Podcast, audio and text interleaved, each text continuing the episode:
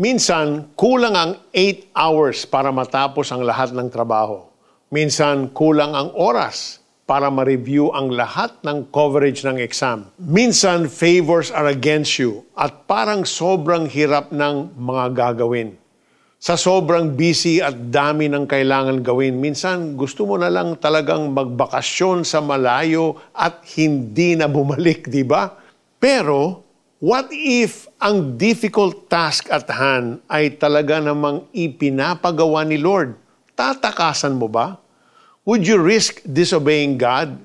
What should you do? We could learn a thing or two from the Bible character named Nehemiah. Nehemiah was assigned by the Lord to rebuild the walls of Jerusalem. In the book of Nehemiah, particularly in chapter 6, he faced many oppositions from people who were also trying to harm him. Imagine how stressful it was for him. But Nehemiah didn't stop. Instead, he prayed, God, make me strong. When we are doing something the Lord has assigned to us, expect the enemy to discourage us through our thoughts, misfortunes, failures, or opposition from other people. Like Nehemiah, let us stand our ground and go at once to our source. Let us ask Him for strength and endurance. Even Jesus, who dreaded suffering on the cross, was strengthened at the time he needed it the most. Kaya remember, anumang mahirap na bagay ang kailangan natin kaharapin, God will provide for us enough strength and other resources to be victorious. Huwag kang susuko. Kayang-kaya yan by the grace of God.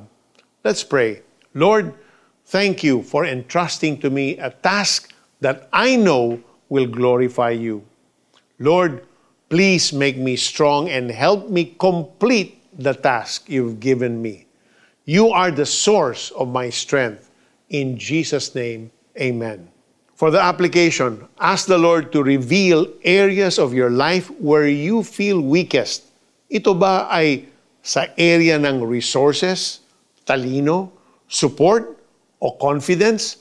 Ask the Lord to strengthen you in these areas and show you that it is through His Spirit that you will be able to accomplish your mission.